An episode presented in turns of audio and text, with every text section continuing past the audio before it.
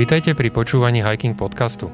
Ja som Ľubomeky a dnes pokračujeme v minisérii o Continental Divide Trails s Ilkou Smolkovou. V minulom dieli sme sa rozprávali o tom, aká je táto dielková trasa, odkiaľ a kam vedie, koľko ľudí stretávalo. Teraz sa presunieme k téme samoty na trase, počasiu, navigácii a k vybaveniu. Vítaj Ilka. Ďakujem veľmi pekne. No, samota na trase. Ty si teda bola s parťákom, ale ak som to v minulom dieli dobre tomu rozumel, tak ako dvojica ste v podstate šli celý čas sami. Áno, takmer celý čas. Začali sme spolu, okrem troch dní v Koloráde, kedy ja som šla vlastne svojou variantou, on šiel svojou variantou.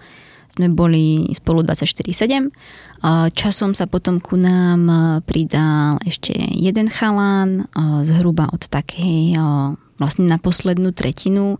Ten mal problém s telefónom, že mal slabú anténu a GPS ho nevedel logicky lokalizovať, čiže on veľakrát nevedel, kde sa nachádza, tým pádom sa musel k niekomu vlastne pridať. No a sme sa obiehali už na téle predtým a akože celkom sme si vyhovovali, takže sme skončili nakoniec ako, ako trojka a spolu sme prešli asi tak 1500 kilometrov možno 2000. A počas tej trasy ste chodili miestami, kde uh, bolo povedzme, že veľa obyčajných turistov, alebo teda obyčajných takých tých jednodňových, alebo takých, ktorí neboli na tejto diaľkovej trase, alebo uh, keď ste niekoho stretli, tak to boli len uh, through hikery? Áno, keď si tak spomínam, tak v Novom Mexiku tam veľa akoby takých tých denných turistov nebolo. Ešte vlastne tretí deň som si hovorila, že bože môj, čo tam robím, lebo všade len púšť, nikde voda, nikde nikoho, iba kravy. Čiže tam ľudia nemali dôvod vôbec ísť. A na, severne, na severe Nového Mexika tam bolo asi štyroch sme stretli, čo tam robili nejaký okruh. Um, no a potom v Koloráde um, tam oni, kolorádčania, uh, sú jednak veľmi hrdí na svoje tzv. 14 tisícovky, to sú vrcholy um, vo výške 14 tisíc stôp, čo je 4267 metrov nad morom, majú ich vyše 58, čiže tieto miesta boli celkom zaľudnené, ľudia sa ich vlastne snažili vystúpať a potom je veľmi populárna aj Colorado Trail, ktorá sa na drvevej väčšine vlastne časti v rámci Colorada prelína s eh, Continental Divide Trail, čiže tam bolo plno a tam bolo plno až tak nepríjemne plno. Vlastne... Štrbské plezo? No to až nie. Ale na pomery, na pomery CDT, kde vlastne dva týždne nestretnete nikoho, tak zrazu 20 ľudí vám prejde v protismere, hej, každý deň. A plus teda aj nejaký lokálny. A potom vlastne druhé asi najľudnatejšie miesto bolo tu Wind River Range, samozrejme Yellowstone v Old Faithful, vlastne pri gejzíre, ktorý sa volá Old Faithful, tak vlastne v tom mestečku tam boli ľudia a, a potom zo pár ešte nejakých takých bolo v Glacier, Glacier National Park, eh, ale už to bol koniec sezóny, čiže nebolo ich veľa, ale aj tak som bola prekvapená, že boli, lebo počasie nebolo bohviaké. A čím si si krátila to pochodovanie? Počúvala si nejaké podcasty, alebo stále ste sa len rozprávali s parťákom, alebo si si len čistila hlavu kontinuálne a nemyslela na nič? No to je strašne veľa času, čo si vlastne sama so sebou, dá sa povedať. Áno. Uh, ja som mala netradičný začiatok. Tým, že sa mi pokazil telefón, tak vlastne po štyroch dňoch som ho doslala do opravy a dostala som ho naspäť po troch týždňoch. Čiže za ten čas som nemala absolútne nič, čiže žiadna hudba, žiadne počúvanie. Uh, občas sme teda tým, že on pustil na hlas hudbu a že sme tak šlapali, ale nie vždycky. Uh, potom sa mi telefon vrátil na 4 dní, kedy som zistila, že ho neopravili, takže išiel zase preč na ďalšie 3 týždne. A za ten čas ja som si úplne odvykla ho používať. A aj keď som ho potom mala, tak uh, nemala som potrebu počúvať tú hudbu, Uh, druhá vec je tá, že tým, že sa mi všetko, som dostala nový telefón naspäť, uh, zrušila som si predplatné na Spotify, čiže som nemala absolútne žiadnu hudbu, čiže aj keby som chcela niečo počúvať, tak som nemohla. Signál internetový tam veškerý žiadny. čiže akože niečo stiahnuť um, priamo na traili neprichádzalo do úvahy. A keď som bola v meste, tak mi to ani nenapadlo, priznám sa. Čiže počúvala som iba, keď chalani počúvali, že sa pustilo niečo na hlas, alebo som šla proste potichu a, a hej, riešila v hlave, že čo kde ako, čo kam, pozerala sa na okolo a vlastne to bolo celkom fajn, až som z toho bola prekvapená. Ako často bola civilizácia? Koľko dní šlapania mm, trvalo, kým e, si došla zase k niekde, mm. k mhm. nejakému mestu alebo k nejakému uh, miestu, kde sa nachádzali ľudia? Zhruba 4 až 6 dní. Uh, tie 4 to už bolo tak neskôr, aj keď sme trošku zrýchlili, že sme to vedeli dať za kratší čas. Ale ale tak, a teda bavíme sa o vzdialenostiach možno 120 km až 200 km. Ako to vyzeralo so zverou? Koľko, č, aký rôz, aké rôzne druhy si stretávala? Bol tam nejaký, povedzme, problém s e, bezpečnosťou? Medvede, klasická otázka slovenská. Všetci sa boja medvede. Klasické medvede, áno. S tým nie je až taký veľký, veľký problém u nás? Áno, áno.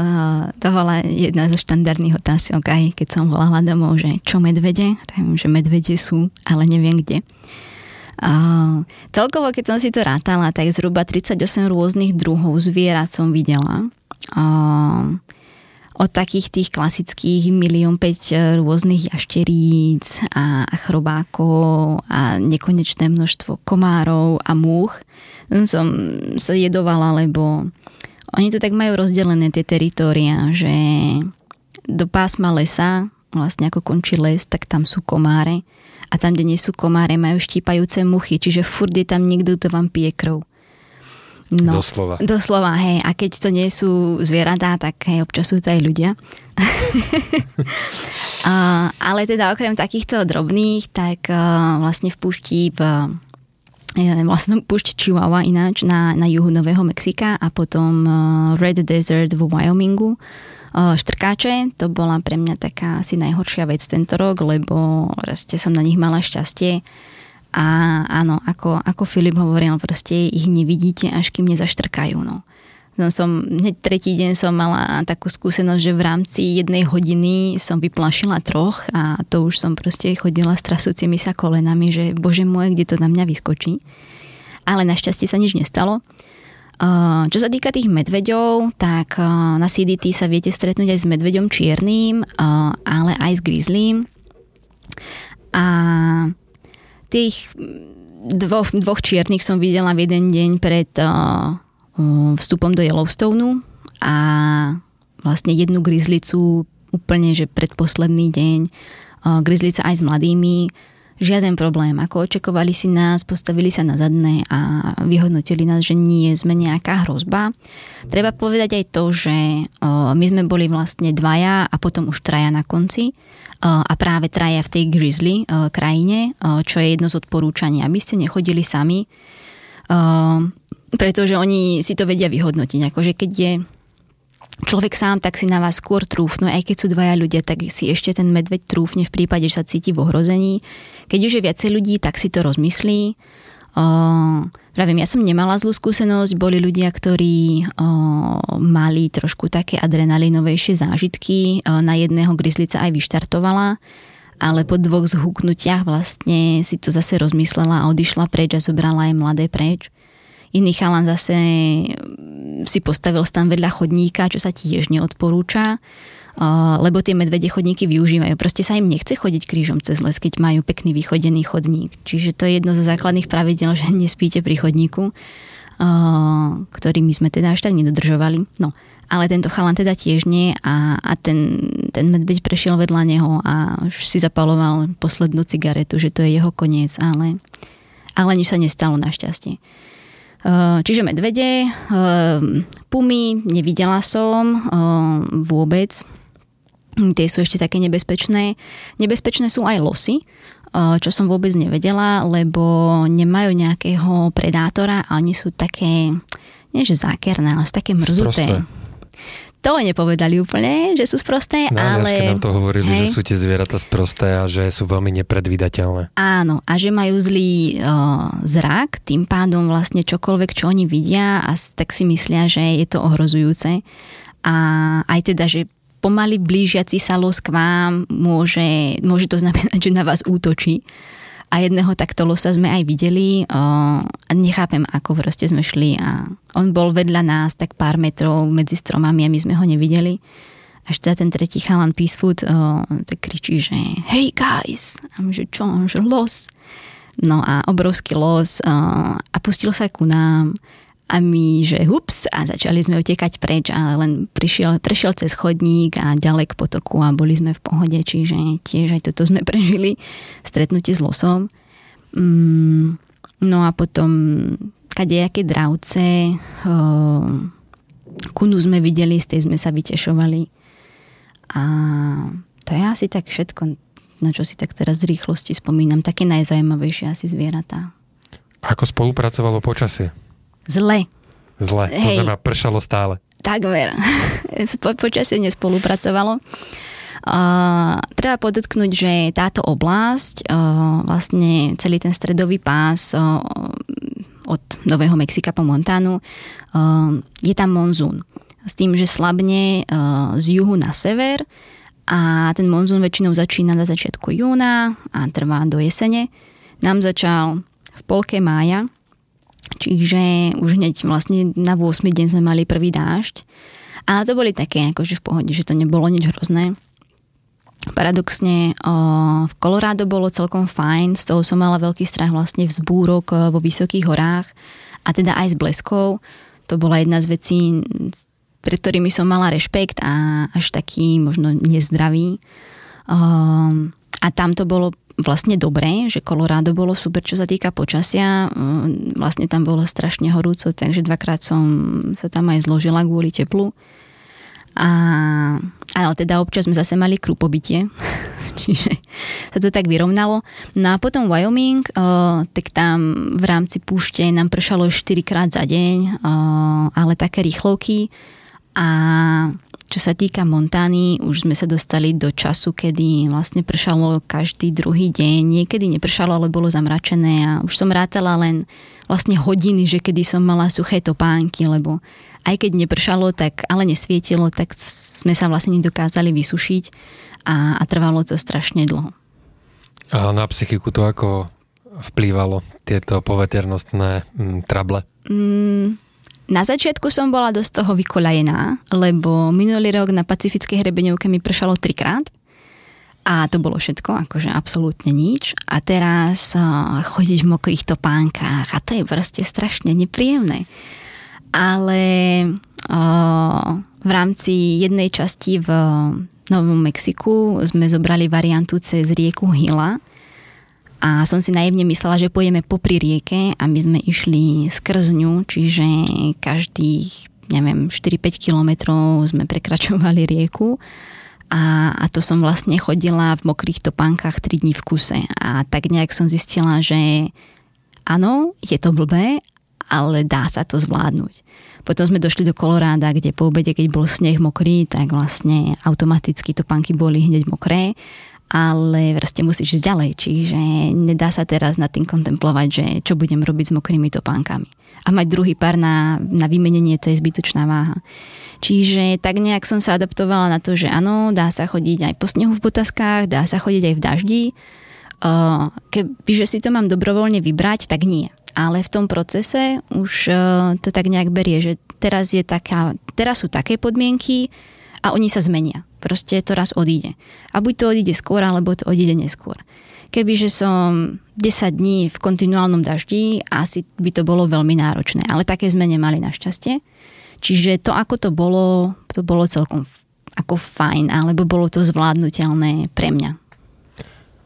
Ako si sa vysporiadávala so zimnými podmienkami? Teda asi si mala, keď si hovorila, že bola um, snehovejšia sezóna. Áno, uh, zimné podmienky ja som do snehu nechcela ísť, nemám rada turistiku v snehu, je to proste náročné a, a proste zima a neviem, proste nechcelo sa mi. No. a, a Kitty tak časom nejak zmenil názor, že však poďme to skúsiť. Už dosť času prešlo, vlastne bol eh, koniec, eh, koniec mája, možno prvá polka júna a že to už sa určite akože roztopilo, že to dáme. No a ja som si ešte pozrela jednu stránku, postholler.com, kde vám vlastne akoby naznačia, že mm, aký je zhruba objem snehu v horách. Bola veľká chyba, lebo to neodrážalo realitu a keby viem, ako to v realite je, tak tam určite nejdeme. Už len kvôli týmu, ktorý teda, ako som hovorila, nestal na snehu ešte v živote. Čiže zase som sa dostala do toho stavu, proste je to teraz tak a potrebujem ísť ďalej. A kým vidím cestu, tak e, som schopná vlastne kráčať. A čo sa týka výbavy, tak e, teraz... Áno, to je ďalší blok, ktorý nás čaká. Ale len kvôli tomu snehu, lebo to nebolo akoby štandardom. Čiže vlastne, keď sme sa rozhodli, že ideme do snehu, tak uh, sme si kúpili microspikes, uh, také tie minimačky. Také tie turistické áno, reťazkové áno, s takými malými hrotíkmi. Presne tak, presne áno. tak. A chceli sme ešte také košičky uh, na palice, ktoré nemali, takže ja som išla bez nich, keď si vyrobil vlastne z uh, takého toho okrúhleho elektrického tesnenia, si vyrobil košičky, takže ten bol šťastný. A cepiny sme nekupovali, lebo sme boli v tom, to čo som si ja našla, bolo, že je tam tak 15 centy snehu, max 20, dajme tomu. Si hovorím, že to je ťažká pohoda, to aj keby sa tam proste len ako prepadávame do tých 20 centí, že dá sa to zvládnuť, že cepín nám netreba. A teda ja ho neviem použiť, e, čiže čo budem robiť s ťažkým cepinom, ktorý neviem použiť. No. Potom o 3 dní na to už by som si vedela predstaviť, čo s ním urobím ale bohužiaľ nebol, čiže som hovorila týmu, že teraz sa pekelne sústreť a že nesmieme urobiť jediný zlý krok. On veľmi rád ako zakopáva a padá. A, a je fakt, že ani jedenkrát e, sme sa nešmykli a, a bolo to veľmi dobré ako v daných podmienkach. Dobre, tak poďme teraz na tú výbavu. V akých topánkach si to šla celé? Vystriedala som 6 e, párov topánok, 3 e, značky a 5 modelov. E, najviac vlastne modelov som vyskúšala od značky Topo Athletics. Vlastne boli to modely TerraVenture a potom UltraVenture 2 a UltraVenture 3. Uh, to sú topánky, ktoré sú veľmi podobné Altre v zmysle širokej špičky a akoby mechanizmu toho chodenia, e, ale e, majú drop, e, vlastne tie teravenče majú 3 mm drop, ultravenče majú 5 mm drop. A ja som vlastne, vlastne celú tú trasu som hľadala nejaké topánky, ktoré by vyriešili tú moju bolesť nôh, čiže začala som v TerraVenture, ktoré som mala ešte z minulého roka, ktoré som si vyslala vlastne miliónom vložiek a ešte takej, tak, s takým akoby tvrdou platničkou plastovou pod chodidlom. Potom som vyskúšala Ultraventure dvojky, ale som si kúpila pol čísla menšie, čiže to nebolo bohviečo a som ich vlastne nechala po asi 100 kilometroch, že v nich nemôžem kráčať. A kúpila som si hoky, lebo v daných obchodoch nemali práve tieto topo, značku topo. Čiže hoky, speedgoat, neviem aké a zrazu som sa dostala úplne do chodeckého neba, lebo boli meké. E, neboli až také široké, ako som potrebovala, ale práve tá, tá mekosť e, a v konečnom dôsledku aj tá šírka mi dodali stabilitu. To, čo som vlastne potrebovala na tie svoje nohy, na čím som aj tak vlastne uvažovala s každým tým krokom, že čo mi asi tak treba. Po hokách nemali hoky v ďalšom meste, keď som potrebovala meniť topánky, takže som skúsila od Salomonu Pulsar, čo je tiež bežecká bota, stala sa mi najmäkšia, aké tam mali, ale bola ušia. Tiež vlastne taký ten ako plastová vložka vnútri bola, ale nebola v celej dĺžke tej topánky, čiže mi robilo to, že aj keď som kráčala normálne, tak mi akoby zvrtávalo členok do boku a aj som začala cítiť po dvoch dňoch že to nie je proste ono, čiže som zase po zhruba 100 kilometroch menila topánky a kúpila som si teda Topo Ultra Venture číslo 3. To je tohto ročný model, ktorý má uh, podobné parametre ako Ultra Olympus 5, ktoré sú veľmi meké. s tým teda, že tieto majú aj drop, majú trošku inú podrážku od minuloročného modela. Ako sa mi tak zdalo, tak tieto Ultraventure trojky aj hoky sa mi zničili zhruba po nejakých 360 milách. Uh, môže to byť len, akoby, že už to bolo vidno na tej podrážke, uh, že je dosť obrúsená. Tie Ultraventure dvojky, tie majú, akoby tá podrážka je celogumená, nevidno tam tie meké časti, uh, tie vydržali aj tisíc mil, tisíc kilometrov, že tie boli akože oveľa odolnejšie.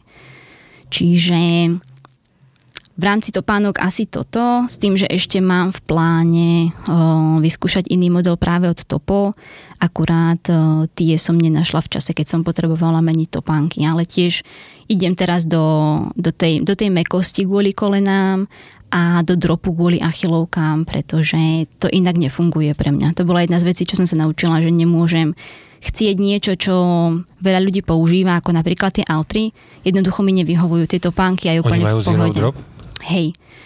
Majú, Altry majú zero drop, majú aj vlastne tá podrážka je robená naozaj na beh, že je veľmi rovná sa mi to snažili vysvetliť v jednom obchode. Uh, vlastne keď kráčaš, uh, tak tá noha ide peta, stred a špička a vlastne robíš taký akoby oblúčik.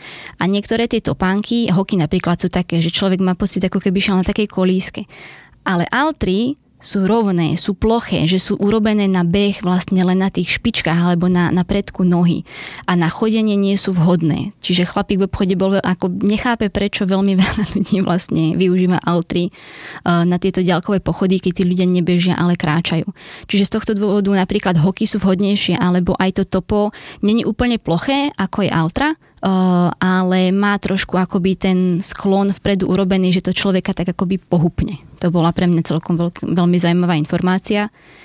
Aj o tom, ako si vyberať vlastne veľkosť topánky, že to je len o tom, ako vám to sedí, ale že aj kde sa vám tá noha ohýba a tak sú aj šité topánky, aby že majú istý bod, v tom ohybe je zosilnený a keď máte zle zvolenú veľkosť topánky, tak ich e, zničíte skôr, ako keby si zvolíte správnu veľkosť podľa toho, kde sa vám tá noha ohýba.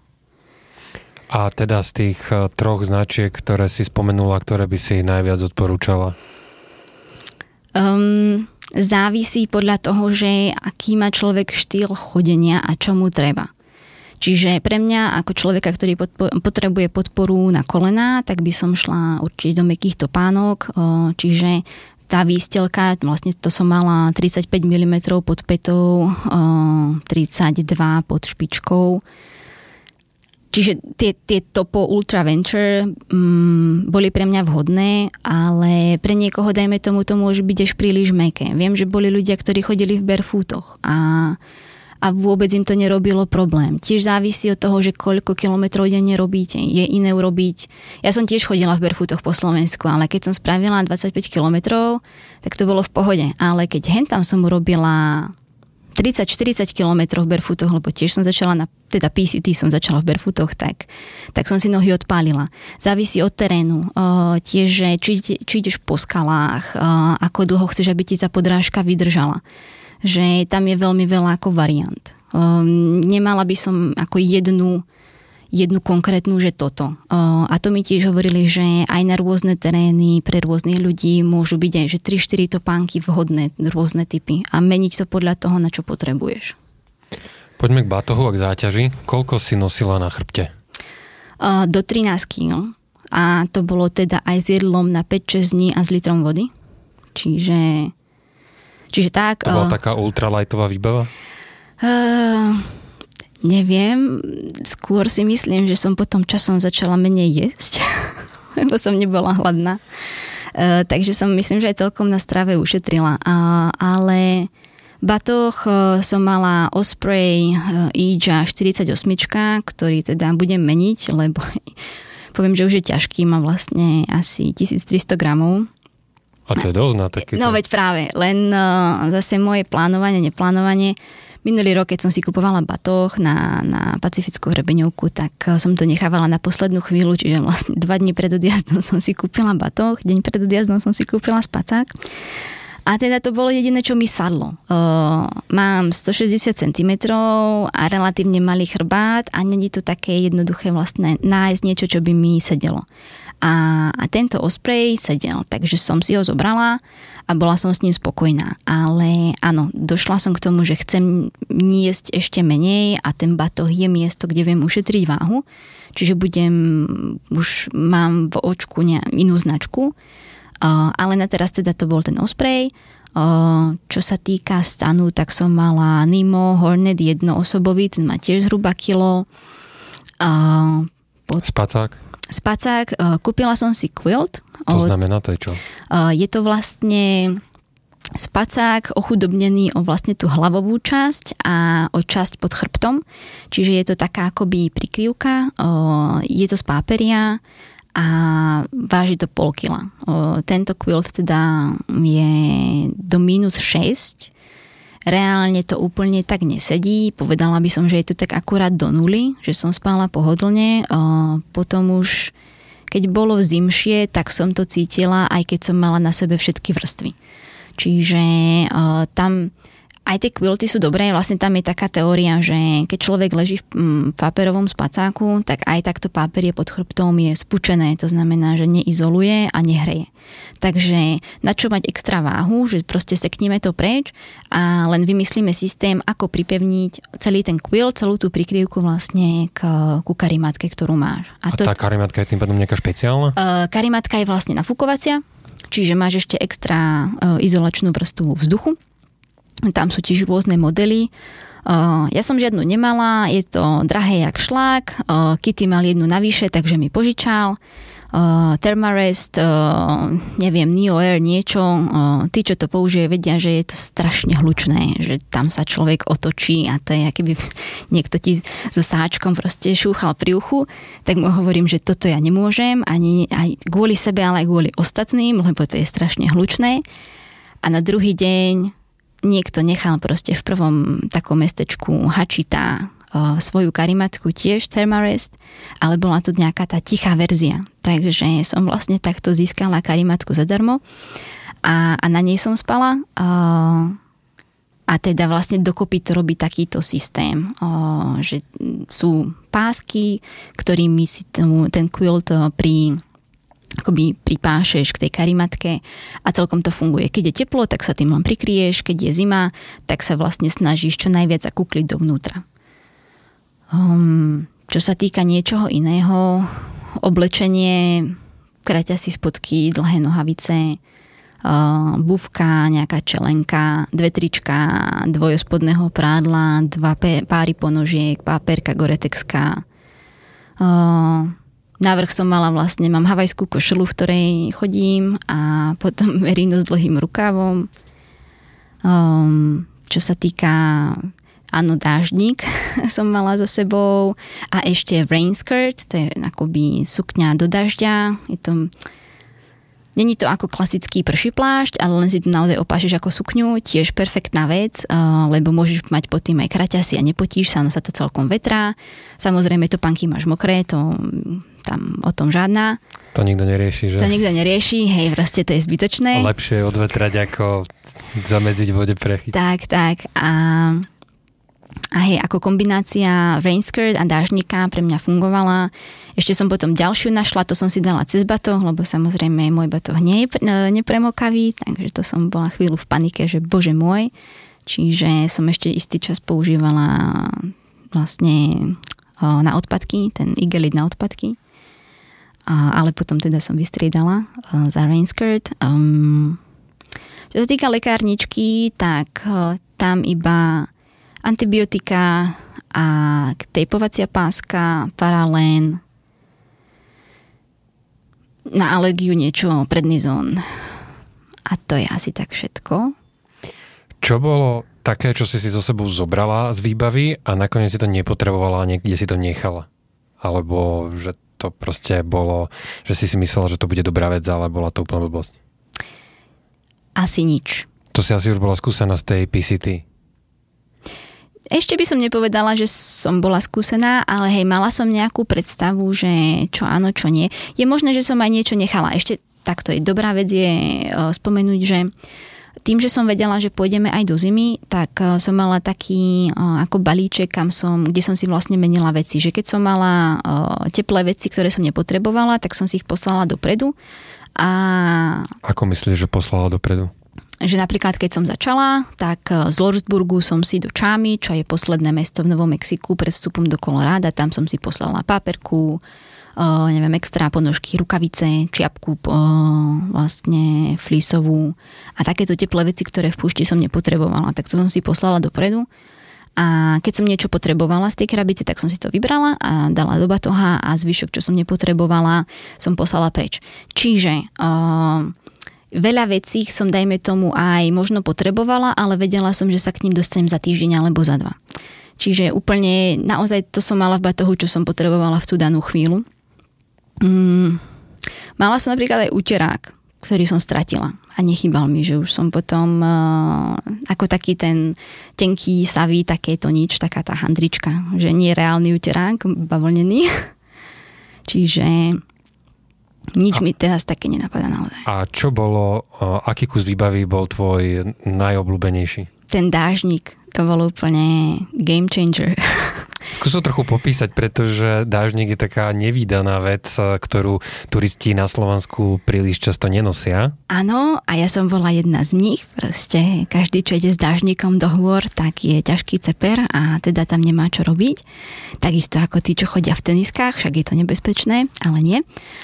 Dážnik bol super kvôli tomu, a teda ako som sa k nemu dostala, bol to nápad Kittyho, že, že či ho nechcem vyskúšať, lebo vlastne púšť, naozaj tam neboli žiadne stromy. Tam boli stromy, ja neviem, každých 20 kilometrov jeden strom. Čiže oddychnúť si niekde v tieni nebolo možné a ten dážnik ti vlastne poskytne ten tieň. A je to... Takže nie len do dažďa, ale aj proti slnku to bolo to, dobré. To bolo hlavne vlastne proti slnku. To bola tá oficiálna, alebo tá prvotná myšlienka.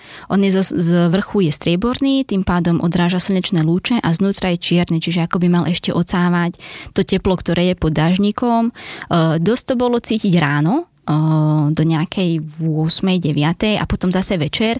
Počas toho dňa, keď to slnko pálilo z vrchu, tak to až tak nebolo cítiť ten rozdiel teplot, ale zase ten tieň tam bol, čiže to bolo veľmi, veľmi prospešné. A to, že som ho využila vlastne v daždi, tak to bola akoby len následná myšlienka. Ja som vlastne tak nejak odignorovala tú možnosť, že môže pršať. Tým, že minulý rok mi nepršalo vôbec na, na PCT, tak akože áno, viem, že môže pršať, ale však nemusí, nie? Tak uh, moja naozaj dažďová výbava nebola extrémna a ten dážnik ma vlastne zachránil a je to dobré, lebo zase pod tým môžem ísť stričku, mám okolo vlastne dosť miesta bez dažďa, zakrylo mi to aj batoh a, a vrchnú časť tela. Čiže multifunkčná vec uh, odporúčam. Takže Sú, ale to je, to je v podstate Mm, že outdoorový typ takého dážnika, to není, že random dážnik. Nie, nie je to... Neviem z akého materiálu, ale rozhodne to nie je dážnik, čo kúpite v obchode. Je to oveľa ľahšie. Neviem koľko, či to má 150 mm, gramov. Uh, sú aj rôzne typy dážnikov, že máte, máte taký akože skladací, čo ja neviem, taký ten 30 25 cm, taký mini. Ja som mala takú tú dlhú verziu. Bolo to lepšie, lebo keď zafúkal vietor, tak tá konštrukcia bola pevnejšia. A aj uh, ja som mala vlastne značku Six Moon, veľmi dobrá skúsenosť. Boli iní, čo mali od Hyperlight, tak tí neboli až takí šťastní s tým dážnikom. Uh, už si nepamätám presne aký dôvod, ale chalan povedal, že si mal práve tento Six Moon kúpiť. Jedna nevýhoda je tá, že on, uh, tá látka nie je ako na klasických dážnikoch. Hej. Klasický dážnik ti vydrží roky a neprederie sa.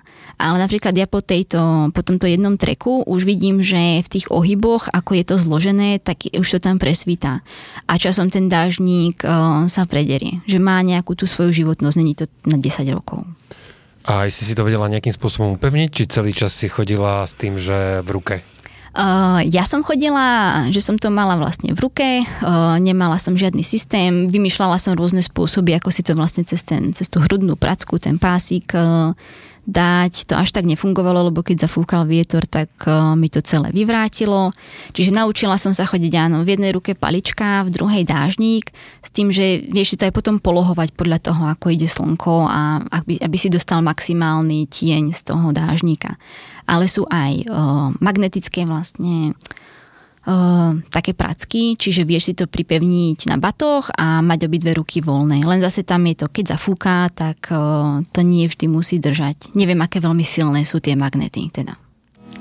Hovorí Juka Smolková v druhom dieli minisérie o Continental Divide Trail. Už zajtra si budete môcť vypočuť pokračovanie, kde sa budeme rozprávať o stravovaní, zásobovaní, návrate do bežného života a odporúčaniach pre ľudí, ktorí by sa chceli na CDT vybrať. Ďakujem za vašu pozornosť, ja som Lubomeký a do počutia.